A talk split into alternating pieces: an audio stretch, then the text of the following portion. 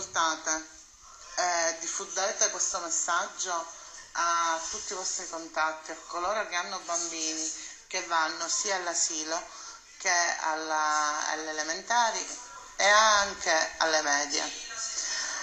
Dobbiamo andare tutti al nostro comune di appartenenza, andare a firmare per la legge gender, cioè ad arrivare al comune e dire voglio firmare contro la legge gender. La legge gender è una legge che purtroppo, se passerà, siamo tutti nei guai, perché già dall'asilo parleranno della masturbazione, della penetrazione, parleranno anche che due uomini o due donne è normale che si possano sposare e vivere insieme. Ai bambini, anche a forma di gioco per loro, li vestiranno le femminucce dai maschietti e i maschietti da femminuccia. Non sarà solo educazione sessuale, no, saranno tutte le materie a parlare di questo. Le maestre sono obbligate a fare questo. Noi possiamo fermare tutto questo, come hanno fatto in Francia, facendo una petizione, altrimenti siamo nei guai. Non possiamo nemmeno dire io a mia figlia non lo mando più a scuola, perché c'è l'arresto. Buonasera, siete all'ascolto di Zarathustra, Alberto Maio al microfono, Silvia Fava in regia, e della teoria della legge, come abbiamo sentito in questo messaggio gender che parliamo stasera. Il messaggio eh, che avete appena ascoltato è stato pubblicato sul sito dell'Espresso qualche giorno fa e a quanto pare circola via WhatsApp attraverso gli smartphone di tante mamme, di tanti genitori preoccupati delle scuole. A quanto pare nasce dalla Puglia, però appunto sappiamo che altri messaggi del genere eh, sono circolati in occasione del Family Day e anche in forma di testo con più o meno contenuti molto simili. Attenzione, perché la legge gender eh, sarà una grave, eh, una grave violazione del nostro diritto eh, a, a scegliere che cosa eh, insegnare, che cosa dire ai nostri bambini in tema eh, di eh, sesso. Ne parliamo stamattina con l'aiuto della professoressa eh, Michela Marzano, deputata P D, docente di filosofia all'Università Descartes di eh, Parigi e autrice del libro Papà, mamma e gender, edito da U T E T. Buonasera professoressa, grazie per essere con noi. Grazie a voi. Aveva già sentito questo messaggio? Le era già capitato di ascoltare o di vedere messaggi del genere? Eh, questa legge gender che cos'è? Allora, la legge gender, ehm, non so nemmeno di cosa si stia parlando, nel senso che non esiste nessuna legge gender. Eh, allora, poi si può cercare di parlare e di capire cosa si intende quando si parla di gender, ma molto probabilmente ciò a cui questa signora faceva riferimento sono due righe eh, che sono presenti all'interno della riforma della scuola, in cui si eh, invitavano le scuole a cercare di organizzare degli insegnamenti per cercare di contrastare le violenze di genere e le discriminazioni. Quindi eh, tutt'altro rispetto a una legge gender, tutt'altro anche rispetto a questa fantomatica ideologia gender. Io devo dire che fino ad oggi non avevo ancora sentito parlare di legge gender, avevo sentito parlare di ideologia gender, ma si vede che appunto la disinformazione aumenta, e tra l'altro a me dispiace perché il tono di questa signora era un tono chiaramente allarmato.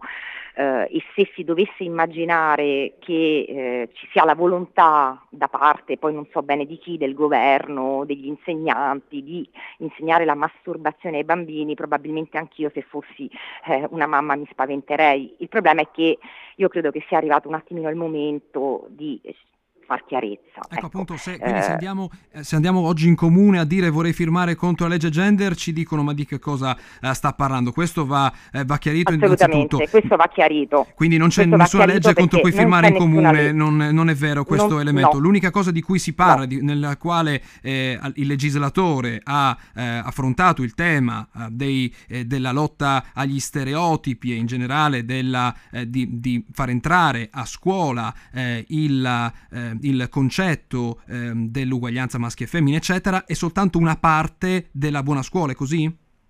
Sono proprio due righe, sono due righe all'interno della legge sulla buona scuola in cui in realtà si vorrebbe impegnare il governo a far sì che nelle scuole si contrastassero violenze di genere, ripeto, e discriminazioni. Dopodiché, date queste polemiche, è anche tutto fermo, eh, perché il Ministero stesso sta cercando di capire come eh, calmare le agitazioni che si sono moltiplicate. Quindi per questo io dico, stiamo molto attenti, non c'è nessuna legge gender, c'era la volontà da parte del Parlamento di far sì che eh, il governo si impegnasse e si impegnasse in fondo a cosa? A prevenire, a prevenire discriminazioni e violenze, che è un qualcosa su cui eravamo tutti d'accordo fino a qualche anno fa, cioè quando è stata ratificata la Convenzione di Istanbul. Cosa dice la Convenzione di Istanbul? È che di fronte al moltiplicarsi di fenomeni di violenze nei confronti delle donne e di bullismo omofobico, in realtà ogni paese si impegnava non soltanto a punire i colpevoli, a proteggere le vittime, ma anche a prevenire. Sono le famose tre P: punire, proteggere, prevenire. E la prevenzione ovviamente passa attraverso l'educazione. Se noi non educhiamo, se noi non insegniamo e non cerchiamo di capire che cosa vuol dire relazionarsi con l'altro e quindi proprio raccontare la grammatica delle relazioni affettive, noi poi abbiamo difficoltà proprio a prevenire questi episodi. Dopodiché, eh, sì, sì, prego. Prego, prego, prego, prego. No, dopodiché eh, effettivamente c'è l'utilizzo di questo termine genere, violenze di genere, discriminazioni di genere, che forse ha creato qualche confusione. Ecco, questa, eh, questa, Soprattutto... proprio questa è la domanda, proprio questa è la domanda. Abbiamo esaurito quindi l'aspetto della legge, aspetto collegato a quello che il legislatore, il Parlamento eh, vuol fare. Andiamo a capire questo termine. Cosa vuol dire gender? Allora, gender è il termine inglese per il quale esiste un corrispettivo italiano che è genere. Ovviamente utilizzando un termine straniero, cioè un termine inglese, è anche un modo per aumentare la confusione e probabilmente aumentare anche la paura. Dopodiché, genere. Cerchiamo di capire che cosa si intende. In realtà la questione del genere eh, è una questione complessa perché eh, è un modo per cercare di spiegare appunto ai bambini, alle bambine, ai ragazzi, alle ragazze, ma a questo punto anche agli adulti, che un conto sono le differenze di sesso, cioè le differenze biologiche, quelle che fanno sì che ognuno di noi sia o maschio o femmina. Altro conto è il modo in cui si cresce e ci si adatta al proprio essere uomo o donna, cioè sono i ruoli. E quando dico ruoli penso anche a stereotipi, perché per tanto tempo, per secoli, si è pensato che le differenze biologiche implicassero poi per essenza delle differenze a livello comportamentale e per esempio si diceva per natura la donna è generosa, si prende cura, è rispettosa, ha poca razionalità e quindi in realtà non, è, eh, non ha la capacità di affrontare determinati ruoli e non può per esempio svolgere un'attività nella sfera pubblica, mentre l'uomo dotato di razionalità è capace più della donna e al posto della donna di svolgere funzioni all'interno della sfera pubblica. Se dico questo è perché eh, ovviamente nessuno ha in mente di cancellare le differenze, Eh, di dire è equivalente, ognuno sceglie il proprio sesso. Eh. La volontà è quella di promuovere l'uguaglianza, cioè dire bambini e bambine, ragazzi e ragazze, uomini e donne sono uguali in termini di dignità e devono poter avere pari opportunità indipendentemente dal fatto che sono diversi, perché il punto di partenza biologico è diverso. Aspetti un attimo, mi permetta un attimo di inserire sì. un terzo elemento. A tutto ciò si aggiunge un'altra questione che è quella dell'orientamento di genere, cioè il fatto di essere attratti, attirati emotivamente o sessualmente da persone dell'altro sesso o dello stesso sesso, cioè si sta parlando di eterosessualità e omosessualità, perché in realtà il vero problema, lo diceva anche la signora agitata, è forse la questione dell'omosessualità, cioè si continua a immaginare che l'omosessuale sia un malato, sia una persona che si deve riparare, che si deve adeguare, che non è legittimo, che deve curarsi e così via. E qui si fa un gravissimo torto perché non si prende in considerazione il fatto che l'orientamento sessuale è esso stesso diverso e che non c'è una gerarchia tra l'omosessualità e l'eterosessualità e che non c'è nulla da curare, non c'è nulla da riparare, c'è semplicemente da insegnare a chi non lo sa che il fatto di essere omosessuale non implica nessuna inferiorità. Dobbiamo fare una pausa, sì. È proprio da, da qui che ripartiamo, perché lei non si fida, però gliel'avrei fatta io questa domanda. Facciamo una pausa e poi ritorniamo proprio da qui. Che, qual è il problema? Perché se la prendono tutti con questo eh, gender? Stiamo parlando di educazione per eh, i, i bambini o stiamo parlando di alcune leggi che sono eh, sì in discussione in Parlamento, e cioè quella per esempio sulle unioni civili? Tra poco.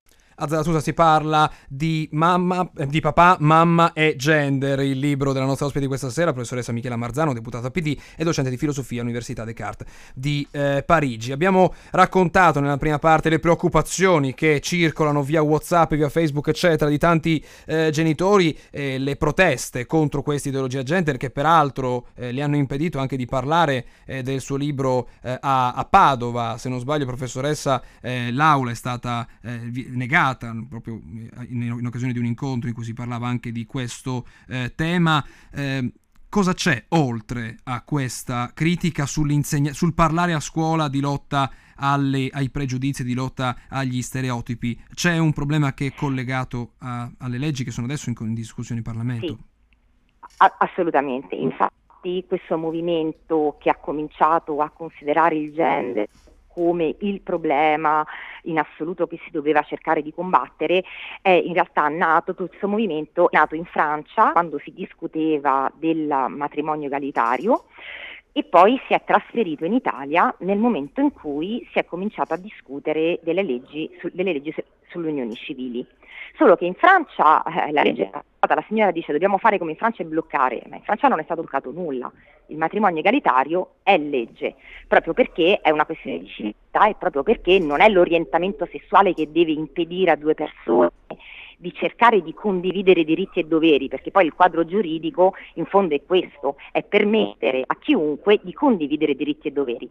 Cosa succederà in Italia? Eh? Questo è il, è il grande problema, nel senso che l'idea, secondo me, dietro che anima molte di queste polemiche è proprio quella di bloccare questa legge, o se non quella di bloccarla, almeno quella di svuotarla, perché c'è un punto su cui si dibatte molto e su cui pure c'è molta confusione, che è la cosiddetta stepchild adoption. Allora, che cos'è questo qui? Anche qui un termine eh, inglese, letteralmente è adozione del figliastro.